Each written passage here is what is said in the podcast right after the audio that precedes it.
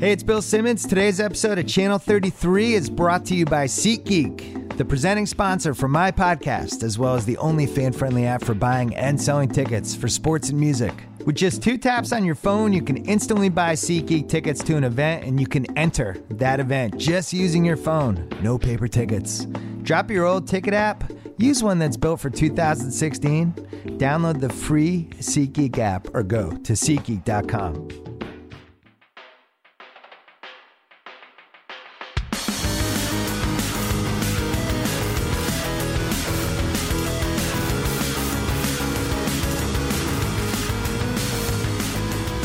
Hello and welcome to Achievement Oriented, the Channel 33 gaming podcast. My name is Ben Lindbergh, and I'm a staff writer for TheRinger.com, joined as always by my fellow Ringer writer, Jason Concepcion. Hello, Jason. Woo! Is everyone okay? We all okay out there? Just ready to play video games for hours and hours a day? I think that's, that's, what we all need. I think that's what we need right now. Yeah, and we've made it to episode three. Now that we're a trilogy, we I guess we can we can just act like we've been there before. We don't have to keep acting as if we're not going to be back. We're going to be back. We've made it. We're established. So we're happy to be here, and we have a couple guests to talk to today. Later in the episode, we are going to talk to Jason Schreier, who's the news editor at Kotaku, and we're going to ask him about the NES Classic, mm. which just came out some retro gaming talk. But before we get to Jason and old school gaming, we are going to talk about the present, talk about the future, talk about esports. So I'm teeing you up to introduce our first guest. Today we have with us Matthew Mr. X Morello. He is a esports caster, former uh, esports athlete. You might know him from Call of Duty World Championships. You might know him from uh, the recent Overwatch World Cup. You might know him as a native of Plainview, Long Island. Just right, very close to where I grew up in Levittown. Oh, uh, hell's yeah. so, Matt, thanks for being with us here today. Oh, no, thanks for you guys bringing me on. It's always weird when someone says Mr. X. It's like I'm so used to hearing like my actual name, and then I'm like, I'm like, who's that guy? But no, it's awesome. Do people get self conscious about gamer tags? Like, are there contexts in which you want them to be used and others in which you don't actually want people to say that? Some people are like super particular, like it's got to be said exactly how it is. I'm like, you can call me Matt, you can call me Morello, you can call me X, you can call me Mr. X. Like, I, I don't mind. It. It's not something I'm super attached to. Um, as someone who's like, I, my Twitter handle is my Xbox Live gamer tag, it was super weird when people started calling me that in real life. Was that weird for you? oh, oh yeah. Like the first like events that I went to in like 2006, 2007, people started calling me Mr. X, and I was like, look, I was like we met each other in person. Like we don't have to use that anymore. like like like your name's Andrew, your name's Chris. Like I'm like I'm not calling you like compact killer. Your name's like Bernardo. like like like we're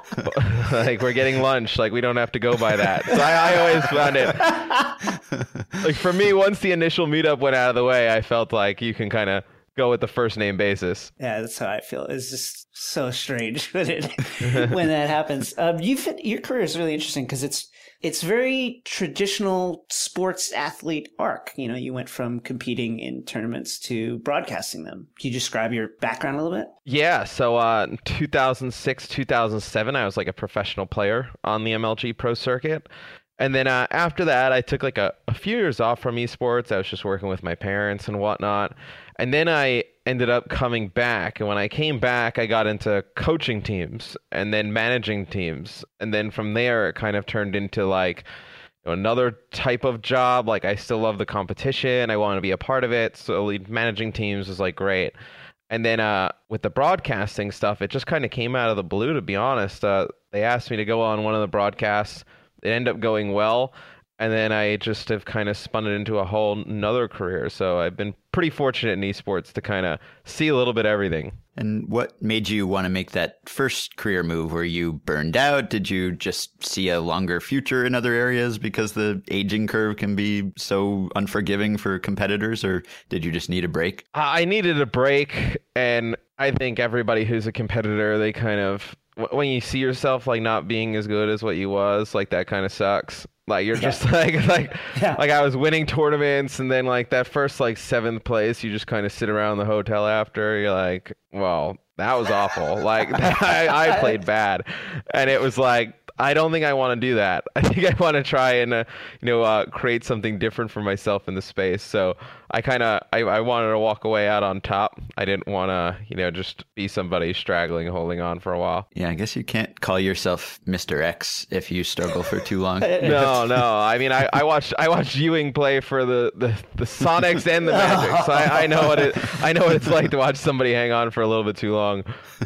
Um, when did it become kind of a reality that you would actually be able to like be in tournaments and make money from it? I mean, like you, you know, I think everybody plays who plays video games has that one spark of, oh, wow, I'm pretty good at this one. But when was it like, oh, I'm really, I'm good enough to like, you know, win Yeah. a car? Yeah, well, actually, that's hilarious because I did win a car. That's how. that's how. That's how we figured this all out. So, uh, they ran a tournament. Uh, I believe it was like GameStop and some other. Uh, Dodge was the sponsor of it for uh, a game Rainbow Six Vegas, and at the time I'd only played online and like a small group of people, and I was like, I thought I was pretty good, but you never like really kind of know. And then I just remember like getting to the finals of this tournament and like winning this car like with our team and like running in and telling my mom and her being like that's BS they don't give away cars on the internet and then like we What sold kind of car? Uh, it was a Dodge Nitro. I don't even know if they make Dodge Nitros right now, but uh, I just remember like bringing home the check from like selling the car to her and she was like, "Oh my god, like this is legitimate." And then you know MLG started doing tournaments all over the states and the first one I was a little bit skeptical. I was like, I don't know if I want to go do this. I was like, it's just an odd environment like for me. Like I was like, oh, like I'm to meet all these people I've known for years like just kind of it was odd but once you get there it was uh completely normal and then uh, once i started doing it i started placing well so i kind of i knew i was pretty good. You just never really know how good you are until you actually try And obviously, over even just the last several years, it's become more lucrative and better organized and Oh, standardized. and, and so I wonder whether, you know, like in other sports, there's always this moment where suddenly there's just an inflation in salaries and everyone's earnings skyrocket. And then the players who played before that point, some of them get kind of bitter and they Oh, look yeah. and they say, you know, I made a fraction of this to do the same job. If only me. I'd come along a little later. Is that something that a lot of esports players from the early days are feeling right now? Oh yeah. Oh, for sure. I mean, I look at some of these guys. It's like first class travel. Everybody's got their own hotel room. It's like I think my first event, like I shared a room with like five other people. I drove from New York to North Carolina, and I was like. Now I'm seeing these guys like they flying all over the world. They're making like hundreds of thousands. I'm like, this is great. I feel like it's it'll be how the NBA is in like a few years when like the salary cap just keeps going like out of control. Well, yeah, uh, now NBA teams are getting involved. Uh, the Sixers are the first North American sports team to actually buy an esports team. Um, you're seeing all these figures from traditional sports, traditional media, seeing the energy that's in the esports scene and wanting to be part of it. How has that affected esports in general over the last year or so since this has been happening? I, I think it's been great for esports. I think it just gives even more just overall recognition of what's going on like in our scene. Like i mean we have guys that are making like a hundred thousand plus a year got a million followers on social media like huge youtube fan bases and whatnot. And like sometimes like you speak to people and like they have no idea like this like Yeah. little world even exists. So i think like bringing in those sports franchises and just you know some other business people to run some of these teams and market them i think like it really helps legitimize what we're doing And why is it so difficult for players to stay at a high level for a long time? Is it because of the conditions? Because teams are only just now starting to figure out that you have to give guys breaks and you know treat it like a like an actual sport where maybe you can't play all day every day. Is that part of it? Is it actual reaction time declining and competition just being very cutthroat and you needing to be 19 to just be the the quickest clicker? So I think there are like a few factors that go into right. I mean, reaction time kind of goes down with age. I think those things are like correlated. Then like you know, you, you you're in school, then you're trying to work another job, maybe you got girlfriend, family. There's like so many different things that can kind of go into like your desire to play. But then the actual games themselves, like what's interesting about esports compared to something like you know traditional like an, an NBA or football or whatnot, like Uh, you look at something like Overwatch, it's like you're really good at a few heroes. It's like an update comes out and that changes like the Yeah. pool of heroes that people play. And then it's like, well, maybe you're not that good at that one. So you're not as good as like the game as you once were like a month ago or like Call of Duty, like a new game comes out every year with like different guns and different mechanics and stuff. So it's like it's a really hard grind to stay at the top, and only a few people like in esports in, in general. I mean, you know, really kind of stay at that top for more than like a year and a half, two years. It's pretty difficult. I'm glad you mentioned Overwatch because I've been trying to get Ben to play the game. I think he'd gotta really play enjoy it. You it. gotta play it, Ben. I think he'd really. Li- I think he'd really like it. There's just so many heroes that I feel like It's would so fit. intimidating. Would fit Ben. would fit Ben's playing style. you would I be see- an excellent Lucio. I, that's what I tell him. Like My healer. playing style is just bullet sponge, uh, is what I'm gathering. Okay, Lucio well is so hard to kill. I'm you keep telling, telling you. me to be a tank, which I'm taking as an be a- I insult. think you'd be a tank. Oh, the tanks are great. Listen. Anyway, um, so I was watching the World Cup. Uh, Yeah. And why are the South Koreans so good? Dude, they First of all, sick. like the thing I love about Overwatch, you know, and I like I, I'll watch Call of Duty sometimes. I'll watch CS:GO occasionally, but there's like a level of strategy that's that you can reach because of the mesh of heroes that I think is really special. Like South Korea did this thing where they knew that their I think it was it might have been it might have been Sweden. They knew that the opposing team had a uh, had an ultimate, which is like when you charge up your hero, they have a special ability, and so they position themselves within the map to use the geometry of the map to kind of like negate the power of that ultimate. They're just so Yeah. smart. Talk about that like that game in the context of esports right now. it's just it's like at the pinnacle i think of like it hits like kind of every box right? I mean it, it looks great as a game. Like it plays great. It's a lot of fun. I mean the multiple different heroes like fit different play styles you know for different people. Like some people aren't the best like aimers for instance. It's like you can play a hero like a Reinhardt or somebody like a Lucio and make like a massive difference in the game. But i think it's just like it's like you're watching chess at like super high speed. Like, I mean, these guys are going like at a million miles an hour. But to your point, I mean, you, you kind of look at like what South Korea did. It's like they just work so well as a team. Like, I, I think Overwatch is like the first real team, like full team esport I think we have. Like, Call of Duty, like, is a team game like in concept, but like you can have like one or two guys Right. like carry your team in kills, right? It's like six Kobe's basically. Yeah. this is like you have to have like six top-notch players and like you have to be on the same page at like a million miles an hour i think it's just really impressive especially the things that south korea is doing Yeah, they have um they have one of their players, Miro, uh, mains tanks, and he's playing Winston, who is a like this gorilla space scientist gorilla character who puts out very little damage but is very mobile and he's kind of overlooked. Like if you play online, a lot of people don't pick him. I've been messaged not to pick him, uh, and then you watch the way Miro plays Winston, and it's just it's like really inspiring. Like there's a creativity there that you I just didn't realize was possible.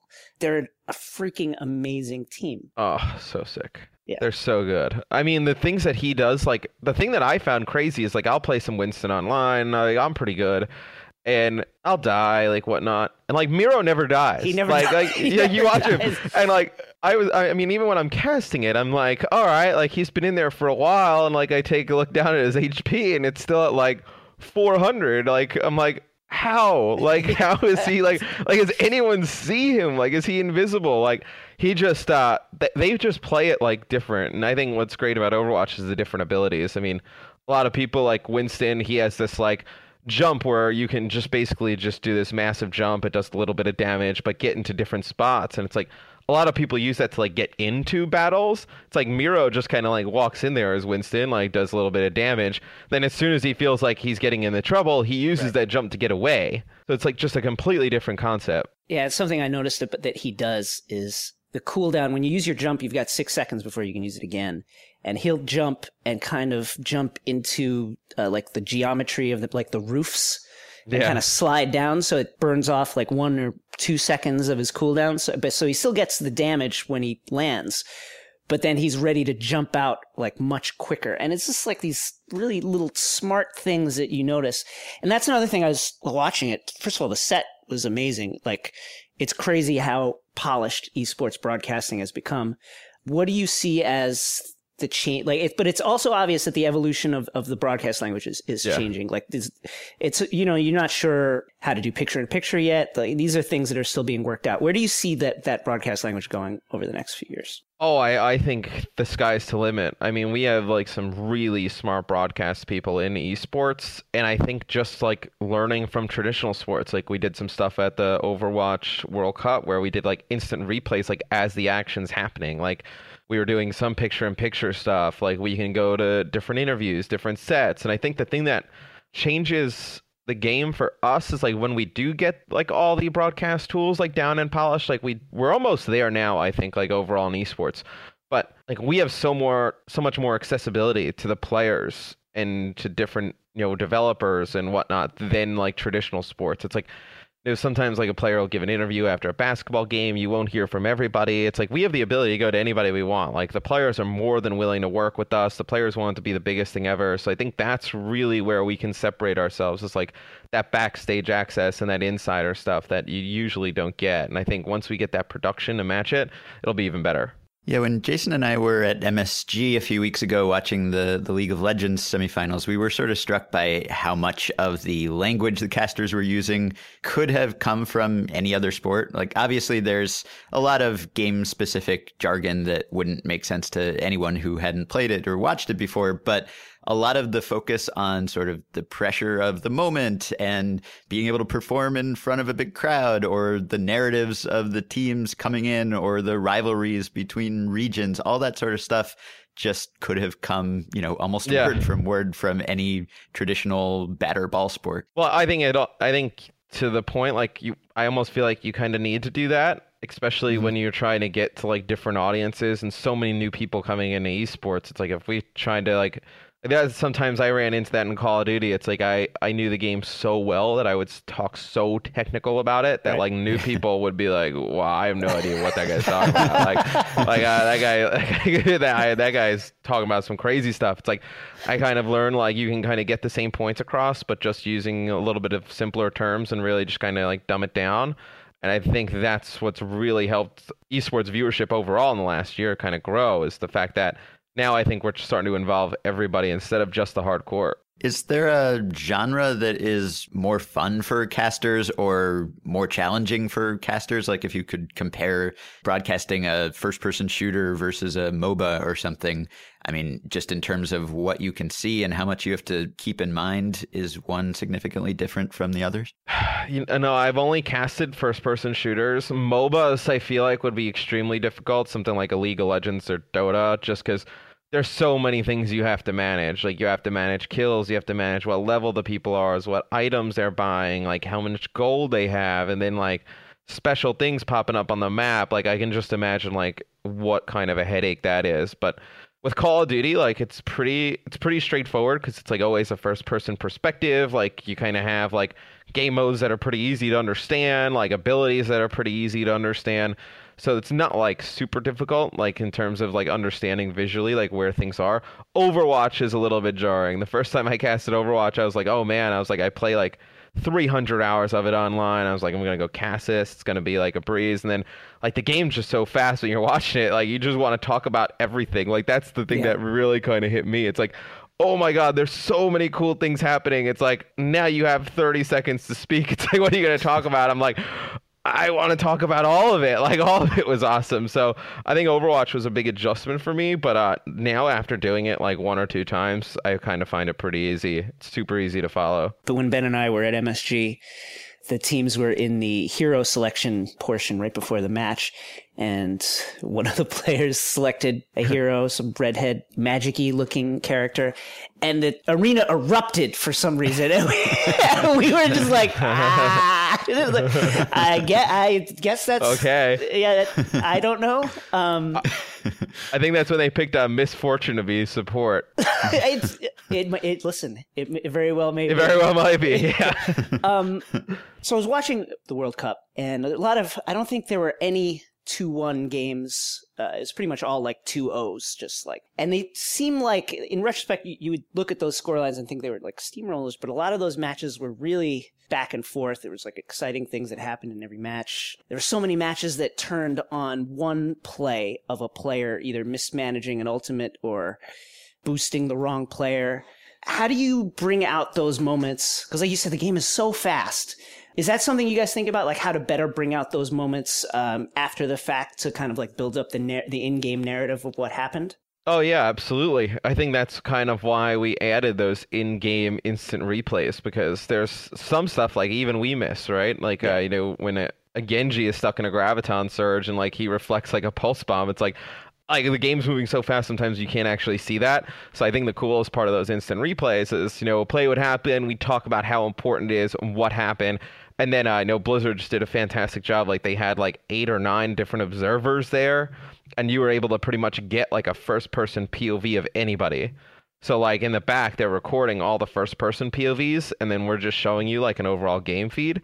And we were able to do replays from the first person perspective and that's what really helped like kind of set the narrative but that's something all the casters talk about like you know trying to figure out like what are the key ultimates going into a fight? What are the key players going into a match? And just trying to really bump up those stories. Talk about that system a little bit. So you've got people watching backstage and they will pick out a play and say oh this this mccree missed his flash bomb and that kind of changed this fight.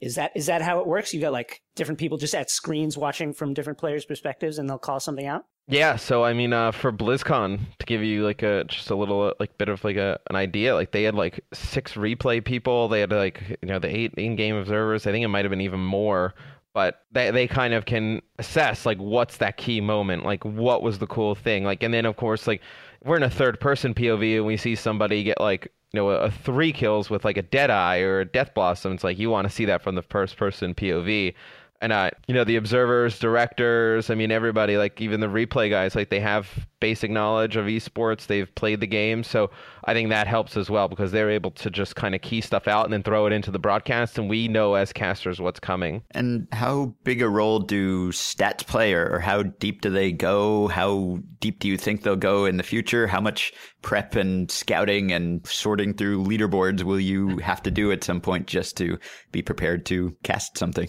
Oh, a lot, a lot. I mean, in Overwatch, for instance, I mean, uh, we have to know like which are the main heroes for each player, and I mean, six players on a team, like sixteen teams in a tournament. That's a lot of information already. And then, you know, in game, you're trying to look at you know the damage dealers, like how much damage are they actually outputting to like how many kills they're picking up, and you know how many final blows does McCree have? Like how many times has McCree taken out you know Genji or Tracer? There's a whole lot of numbers you're just trying to just kind of rattle in your brain. I think the most important thing though is to like not kind of just throw the numbers out at the fans. It's like just take the numbers that are like relevant to the match and then kind of present them. I think if you if you threw all the stats at them, they would just be overwhelmed. I feel like. So, what do you think of the the news about the new league that was announced last week? Particularly the the city based teams was something that Jason and I were pretty excited about because that just seems like something that could really capture the attention of someone who is not necessarily in on esports to this point and just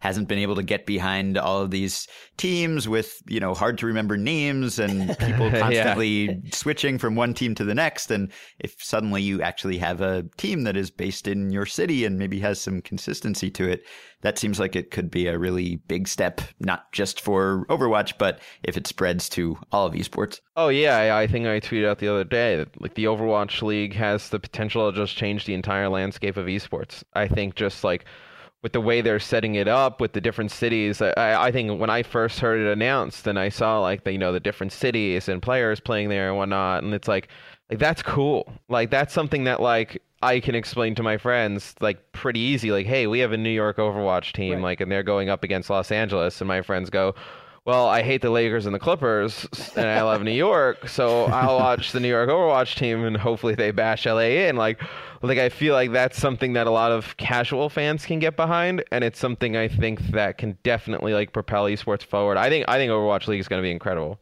for someone who's who has no idea about Overwatch, kind of plays video games for fun, has that kind of experience with it, sell Overwatch as an esport to them? Like who are the who are the players that really excite you? What is it about the gameplay that is so entertaining to watch? Yeah, Overwatch is just an incredible game in an esport because of the whole team aspect. It's something that I think a lot of people can understand, like that of you know played sports or watched sports. I mean, the NFL, like you have the importance of an offensive line. It's like your offensive linemen in Overwatch are basically your tanks, like the guys that are just leading the way for your superstars in the back. I know maybe your McCree is like your wide receiver or something, where you know those are the guys who need to make plays and you have the guys kind of leading the way for the guys to make plays. Then you have your playmakers, your guys like you know somebody like Taimou on Envy who like just has like this crazy amount of skill, like who can just you know just pick players off at range, or somebody like TviQ who like where skill kind of like drastically changes, right? I mean. TviQ is like considered one of the best players in the game because he can play so many different heroes at a high level. It's like not many players can do that. So I think just watching these guys and how versatile they are and how smart they are as well. I, I think it's just an incredible just viewing experience, especially once you watch it like once. When you watch it once, I feel like you kind of get addicted to it, and I and then you start following players, and you can go watch them stream individually and whatnot.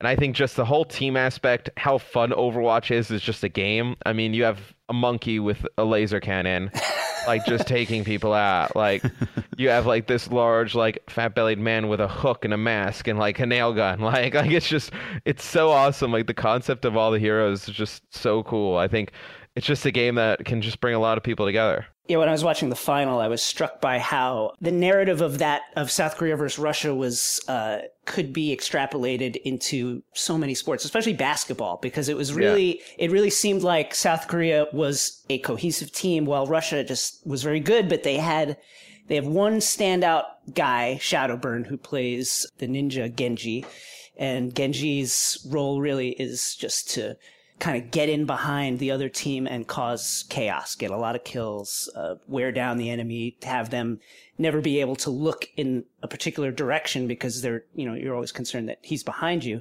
And they just absolutely shut him down. Yeah. I mean, it was really like, it was like something you'd see in basketball where they're like, okay, stop this guy and let, let's see if the supporting cast can carry the game. And they couldn't. Yeah. It was really amazing. Kind of reminds me of, uh, the NBA Finals from 2007, Cavs Spurs, where like oh, yeah. LeBron was good enough to get him to the finals, but yep. like they didn't have a supporting cast, and the Spurs were just such like a good team overall that like you kind of looked at Russia and like Shadowburn is there, LeBron, like they rode him all the way to the finals, yep. but like it just showed like that a good overall team effort can really just kind of trump any individual play.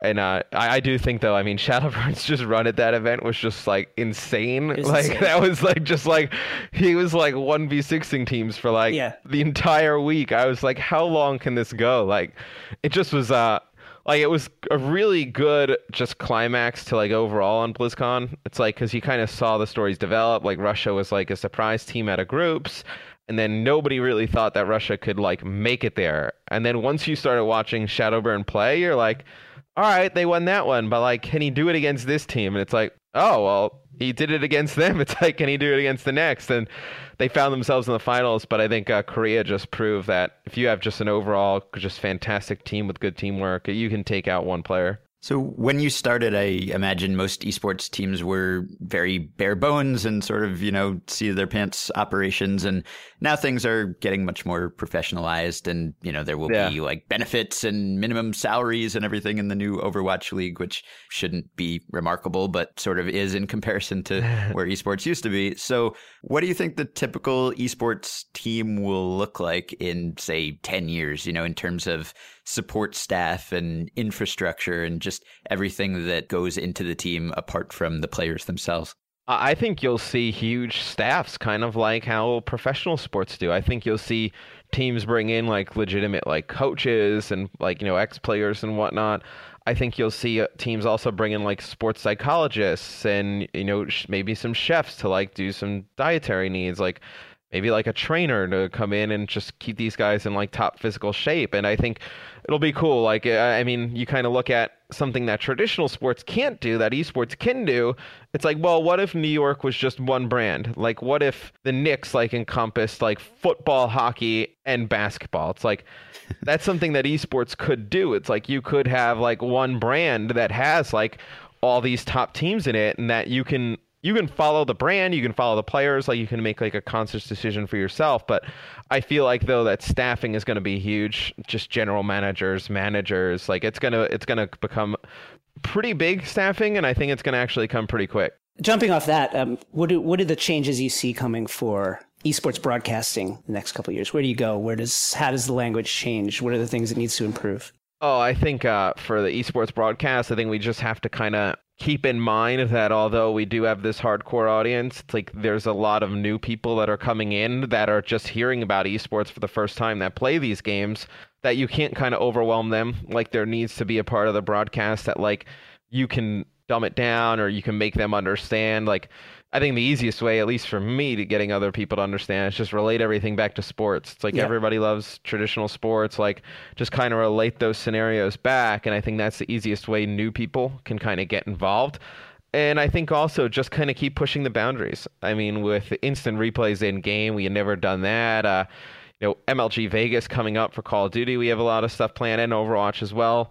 Uh, just from like a staging perspective, I mean, some of the stuff we've done in the past with like you know big LED walls that kind of changed by what's going on in game, like just kind of keep pushing those boundaries and you know some augmented reality stuff. I know uh, Valve has done stuff in the past where they have like VR broadcasting. So I think really just kind of keep pushing the limits and seeing where we can take it, and maybe even push it past what traditional sports is doing. That sounds great. I mean Zarya, so we should play some Overwatch this Dude, weekend. we should play. I'll play Winston, and you can play Zarya. We'll get Ben a copy. I'm ben telling you, can... Ben. Mei, I, I see you as like a Lucio or maybe a Mei, like a really trolly Mei. First, you can start out. You can start out on Torb. I feel like everybody starts out on Torb. I don't know whether these are compliments yeah, or insults, but I will. I'll yeah, take them. a Torbjorn is a. I believe he's a, a dwarf that can put down turrets, and uh, he can just use his hammer, build the turrets up, and then you would just watch the turret kill people, and you just was like kind of talk to us. Yeah, I can do that. I, I, feel like that would be the best spot for you to begin. All right, well, Matt, thanks for taking the time to be with us here today. Oh, no problem. Thank you, guys. Thank you. Okay, so stay tuned. We will be right back with Jason Schreier of Kotaku.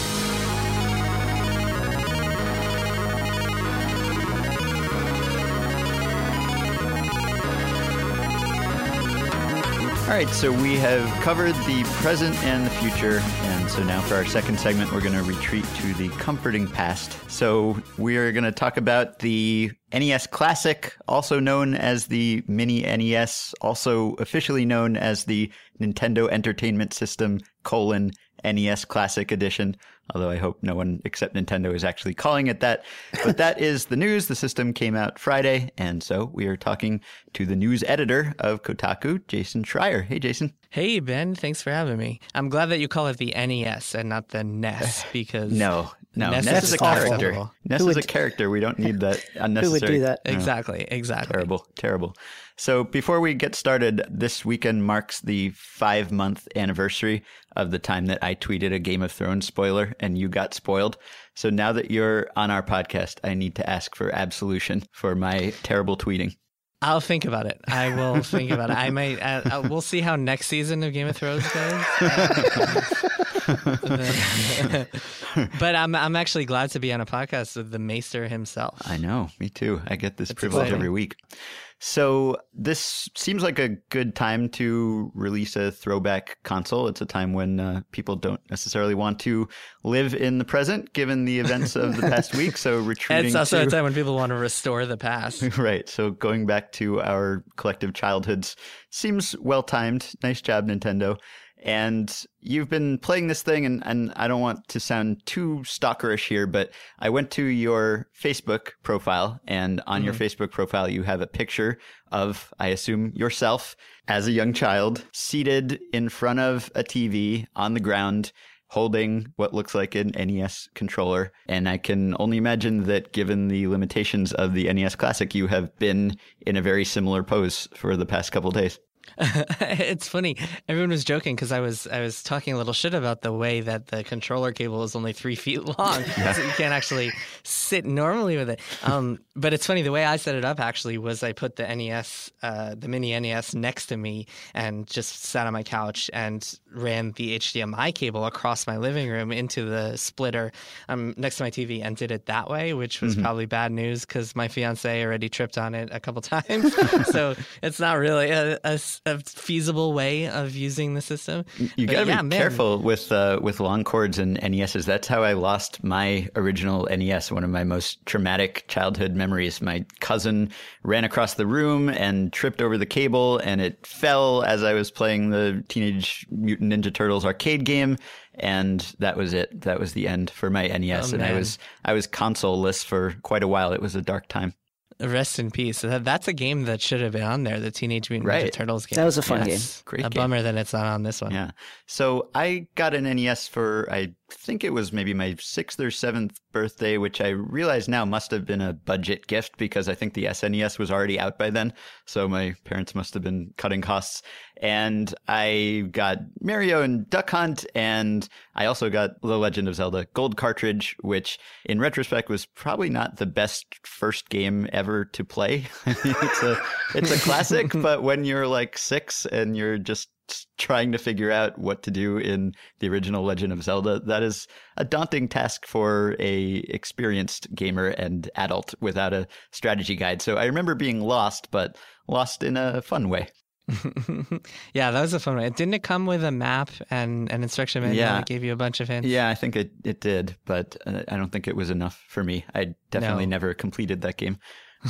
but, so you've been playing this thing for a couple days and wanted to have you on to get your impressions of how it's held up and uh, whether the nostalgia is justified or whether it's leading us to places that we don't actually want to go in practice. So this uh, system comes with 30 games. You played them all. You gave them a, a quick review at Kotaku. So what is your verdict on how well the package as a whole holds up? controversial review. I got a lot of uh, uh, interesting feedback to my ranking. a lot of people were mad because I trashed Excitebike, which yeah. is a bad game. Well, that's a, that's I, I, I take issue with it, but let's continue. um, yeah, well, I mean, I assume it was you guys who were like sending me emails and commenting on Kotaku. Uh, I assume it was just the two. We were just yeah, doing it on Reddit only. just on Reddit, on Kotaku in action. Yeah. Reddit. Um, it's funny. Yeah, it's there are a few games that hold up really well, a few that don't. I think the NES actually incident like incidentally is the one console that is not held up really well, and it's closer to the arcade uh, days when all these games would be frustratingly hard, and they were built where it was like they wanted to take all your money, so you had limited lives, and they were really punishing. And I actually think the Super Nintendo, which Nintendo is for sure going to do an SNES Classic next year, um, I think that's going to be a way better device, especially for people who haven't played those games. But the NES Classic still has some classic games that hold up really well, like Super Mario Brothers, um, all three of them really, but three especially, and Kirby's Adventure and Metroid and Castlevania. I really enjoyed going back to all of those. Some of them, some of the games on there are not great today, um, but some of them are. Dr. Mario is another one that I think I could definitely keep playing, and Star Tropics is one that really surprised me because I had never played that growing up. Um, it's kind of a Zelda clone set where you're this like baseball pitcher who can who gets a yo-yo yo-yo that he can hurl at enemies, and so you go around all these different dungeons throwing your yo-yo at monsters and solving puzzles and stuff like that. And that actually plays surprisingly well today. Um, so yeah, there are a few gems on there. If you can get past the whole three-foot controller cable thing, uh, it's really not a bad purchase at all. I wanted to to stand for Excitebike just for a moment. okay. Because if memory serves, that game had a level editor, which at the time was the most mind blowing thing I'd ever seen as a child. That you could uh-huh. actually design levels in a game, and I think that I think that alone should push it up. I don't know. It's like it makes it better than Ghosts and Goblins at least. Well, so here's Ice Climber thing, even? So, so yeah, no, I, I probably should have put Ice Climber on the bottom and Ghosts and Goblins. Yeah, maybe Excitebike could have been 28 or so. Um, still terrible, but uh, maybe not the, the worst. Um, the thing is that the way I rank those games actually is based on how they hold up Right. today and not how they held up 30 years ago. So 30 years ago, 30 years ago, when you're playing Excitebike with a friend and you're both just kind of uh, mashing the controller and, and, and trying to beat each other, that was a lot more fun than it is today, I think, when there's so many better options, uh, unless you and your friend are really nostalgic for Excitebike and used to play it 30 years ago, uh, sitting on the floor staring at the TV. But yeah, but the level editor thing also is one of those things that I, I tried to rank them and kind of judge them based on, not based on how revolutionary they were at the time, um, which is, and some of those games, like Final Fantasy, I mean, the Final Fantasy series is one of my favorites of all time, but Final, the first Final Fantasy does not hold up well at all. If I were ranking all these games based on like the things they did historically, it might look a lot different.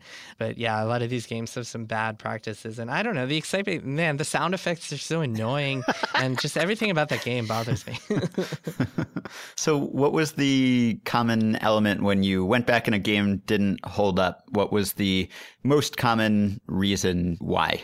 I think a lot of it is that those games were punishing, but not in a way that feels fair. So, like if you play something like Bloodborne or Dark Souls or one of those really difficult games today, oftentimes you'll feel like, okay, this game is really hard, but if I play enough and if I develop my skills, I can get past it. This is a problem that's a problem on me and it's not a problem on the game, as opposed to a lot of these games where you're dying because the controls don't work properly or because the pixels aren't recognizing each other. And so the collision detection is completely off.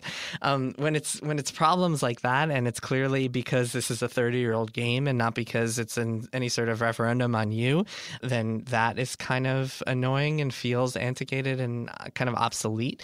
I think that that there are definitely those out there who are masochists, and I used to be like this back in the NES days, who feel like, oh, this is it's just a fun challenge, and I'll just keep doing it. And if the game is broken, then that's just another challenge to get past.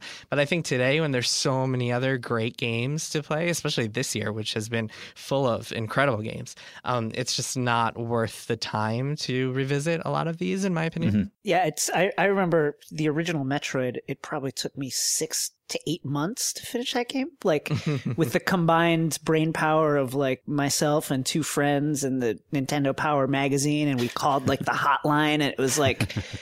It was beating a game was like a job back at, Yeah. back in those days, and I just can't imagine anyone taking like aside from games like Skyrim where you don't ha- where you're not on a path, you're not stuck if you can't get past a certain thing. I can't imagine somebody taking on that challenge again. Yeah, I imagine a lot of and and as we know, I don't know if you guys saw the headlines today, but it's impossible to get this thing. That's It's surprised sold me. out everywhere. Yeah. That's uh, that's a Nintendo tradition, right? That's the It full is. retro NES experience. Yeah. You shouldn't be able Yeah. to buy it. That's that's true. Actually, fun fact: uh, a couple of years ago, or last year, Nintendo released uh, a special edition 3DS that was themed on Majora's Mask, and it was like this really slick, cool 3DS that had the Majora's Mask on it, and it was gold, and it was like a limited edition. And we did a post that was like, "Wow, this thing is selling out. Here's where to find it." And it wound up turning into like our biggest traffic post of the year because it was so crazy because everyone was just like searching for where to find this thing, uh, and that's just Nintendo's mo. They just artificially like deflate the supply of these things and let demand rise, and you know they're going to make a killing on Black Friday when they're like, "Look, it's back! Everyone trample each other for this thing." Yeah. But anyway, as I was saying before, the point I was trying to make is even though this thing is really hard to find, I imagine that a lot of people will buy it, maybe shuffle around in a few games for novelty purposes, and then barely use it because they'll find that a lot of these games haven't aged well.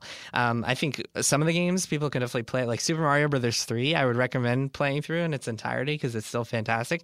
But most of these games, it'll be like, oh, I remember Double Dragon uh, 30 seconds in. Okay, I remember why I stopped playing Double Dragon. I remember why I play games on PS4 instead of NES. Yeah, and it seemed like the imprecision of the controls was a, a common theme in your reviews also. Yeah, and that's a thing that that you really notice after playing modern games because modern games, I mean, just designers have have learned how to do all these techniques and polish these games, and that they feel like like a modern designer could tell you, oh, that feels like it's a frame off, and that will make all the difference. Like if there's an extra frame in the animation with Star Tropics, for example, when you're walking around, it takes an extra frame to kind of turn in the direction that you want to walk in, and it's the type of thing that you don't really notice until you notice it, and then you're like like shit like this yeah. feels unpolished this feels clunky. Uh, and that's something that i think designers just learn to get over like to get past and to fix years and years ago. How, how is it uh, using that the controller after you used the modern controllers? Like is, is that clunkiness is it a function of the controller? Or is it a function of design? Or is it some kind of combination of both Actually, I don't mind the controller. I actually think it feels pretty good, all things considered. I mean, it's not the best, but but considering how old it is, I, I don't think it's that bad.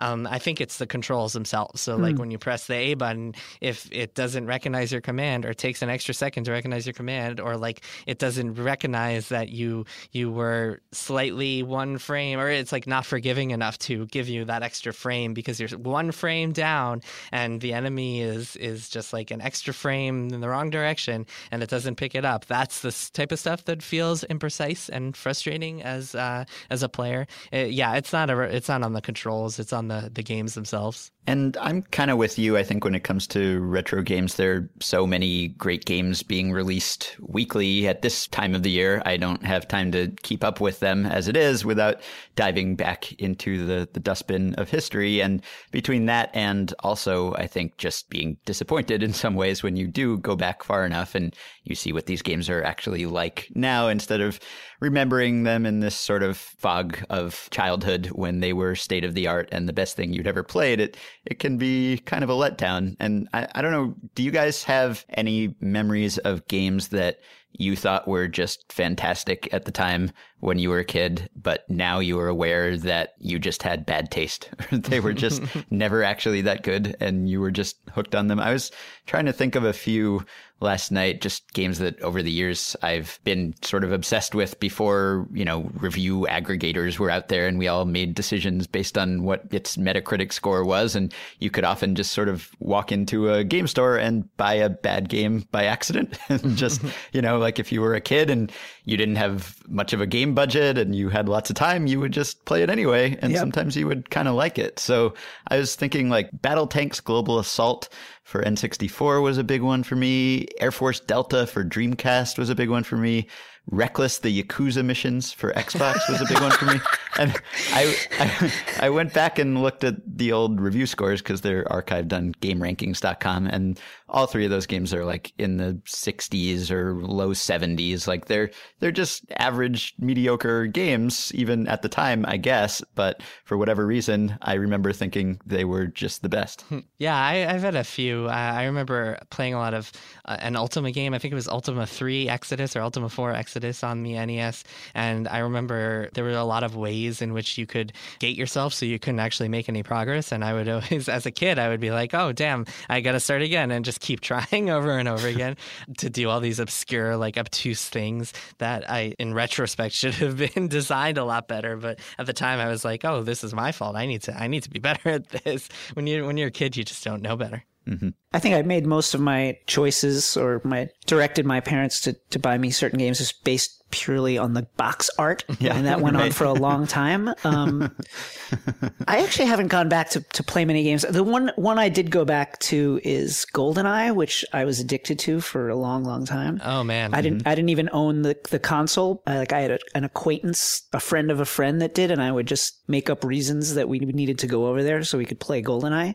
Uh, and then I went back and played it recently, and it's just not you know this the first person shooter mechanics have advanced so far, and there's so many things that you're just used to being a core part of the experience that when you play GoldenEye, it's like it feels like you're swimming underwater and mm. trying to do a uh, one of those Ninja Warrior races. It's just like feels like you're just stuck in muck, but you know you can appreciate the maps and things like that. I was never good at GoldenEye. Is the other thing. I was. That's that's the other thing. Uh, Jason, do you remember the box art for Mega Man? That was that was yes. The, the, the dumbest and the best simultaneously. Uh, Metroid was one, and Castlevania. Those two box arts just like absolutely fascinated me. Oh, hundred oh, percent. And Metal Gear, although Metal Gear was a game that I got as a kid, and I was just like, I don't understand what this is. you know, like well, but the once thing about I got Metal to Gear the box, even as an like, adult, you're like, yeah, that's still how I feel yeah, about Metal Gear. I was like, so. what is this? I don't think even Hideo Kojima understands. Are there any genres you think hold up particularly well, either because maybe they've fallen out of fashion or the mechanics haven't advanced all that much, or maybe the technology just wasn't all that integral to enjoying them? I mean, I know you're a big JRPG guy. Does that hold up well typically when you go back? I think the Super Nintendo JRPGs hold up really well, and that's why I mentioned that the the SNES Classic before, because I think there could be a ton of really really really good JRPGs that you could get on that, like Super Mario RPG and uh, Earthbound, which feels kind of clunky but still holds up really well. Um, as far as the NES goes, actually, something that I noticed is so there's a game called Gradius, and I don't know if you guys have played that, but it was a it was a I think it was Konami. It's kind of a shoot 'em up where you're controlling the spaceship and you move from left to right and you just shoot yeah, enemy spaceships. Yeah. yeah. it's really cool and it, it holds up pretty well. And it made me realize when was the last time we saw a shoot 'em up? Like I can't think of of any spaceship yeah. like left to right side scrolling shoot 'em ups that I've seen in a very long time. Maybe on Steam no. there are some random yeah. little ones that, that are GameCube had some. Yeah, yeah, yeah, It was like like 10, 15 years ago. I feel like that mm-hmm. genre has really died. Also, I think the as far as aging, I think the platformers are the ones that have held up the best. Um, Super Mario 3, like I mentioned before, Kirby's Adventure, which actually feels like a Super Nintendo game because it was made in 1993 on the on the latter end, probably one of the last games to ever come to NES. Um, and that's on the NES Classic, and you can play that, and it, it holds up really well. So yeah, those kind of side scroller 2D platformers, not the brawlers. The brawlers are the ones that that feel too clunky, but the platformers tend to tend to hold up. Man, I love the brawlers. That's I, Double Dragon is another one I, I, have to take issue with, but it's okay. We'll let you have to play it now. That's the thing. you have true. to see how it feels now. It's true. It's true. What do you make of the kind of the nouveau platformers like Hyper Light Drifter? This kind of remake of these old style NES games um, today. What do you think is fueling that besides just nostalgia and kind of like a interest in the genre. Well, I think there was a hole in the market for a long time. I think yeah. people really wanted them, um, but the companies like Capcom, the company behind Mega Man, wasn't making new Mega Man games for a long time, and Konami wasn't making new Castlevania games. Actually, one of the best games I've played in the past few years is an old school platformer called Shovel Knight. Have you guys played that? Nope. I didn't, but yeah, I, oh, man, I'm aware of it. Okay, yeah. so it's really cool. It's it's like a combination of all the NES games. That game, basically, if you play that, it's like you're playing an NES game you remember. So it's got all the good parts of NES games without any of the clunkiness because it feels really precise and smooth to play. It's really well designed. It really feels like a modern day Mega Man or Castlevania or any of those old school games. Um, and it's just a platformer where you're just making all these precise jumps and and doing really cool things. And those games in the indie world, I think, are really successful and really fun to play. Uh, there's this game that just came out called Owlboy that was made by uh, a couple guys over 10 years, uh, which mm-hmm. is another crazy platforming game. Um, I think there's, yeah, there's a big hole for that, that I think uh, indie companies or indie developers realized that hole existed and that people wanted them, but big companies weren't giving them to anyone anymore. Nintendo occasionally will release like a 2D Mario game uh, on handheld, and I guess they have that mobile game Super Mario run that could fit the bill. But for the most part, the companies that used to make those games aren't doing it anymore. So there's definitely room for for a lot of them. You're in New York, right? I am. But you say Mario. Jason and I, had this debate on last week's podcast because I say Mario for some reason, even though I recognize that that's probably wrong, and I say Wario, so it's inconsistent. Uh-huh. But I thought it was a New York thing that I grew up hearing all the time. But you're a New Yorker and you say Mario. So I actually that... I used to say Mario, but it got kind ah. of pummeled out of me by by people okay. when I started uh, like working in games and talking to more people. They're like, "It's Mario, not Mario." I was like, "Wait what?" Okay, so I have just stayed true to my roots. Yeah, it's definitely it's definitely a New York thing. Yeah, I sold out our people. Good to know. All right, I am soothed. I am transported back to early back childhood. To, back to when yes. There's America was nothing worrisome about yes. the world. Right I, I, wish I, I, wish there was a Konami code for these times. Oh man, we are currently in. if only, yeah. if only. It's good to distract ourselves with video games. That's that's the best. Although there is a video game that just came out this week called Tyranny, and it's about yes. a world where yeah. evil wins. it's about like a literally a fascist taking over. So fun times, yeah. video games, yeah. escapism. yeah. All right. You can all read Jason at Kotaku. You can find him on Twitter at Jason Schreier. If you're looking for other video game podcasts, you can hear him and Kirk Hamilton talk about video games, including what he just talked about with us, probably, but also many other things on the Split Screen podcast. Jason, thanks for coming on and don't up, up, down, down, left, right, left, right, be a stranger. that was how long? How long were you planning that? I don't have to tell you because you just brought up the Konami code, so it'll seem organic, as if that gave very, me the idea. Very organic. All right, thanks for having me, guys. I really appreciate it. I was thinking about it for about two hours.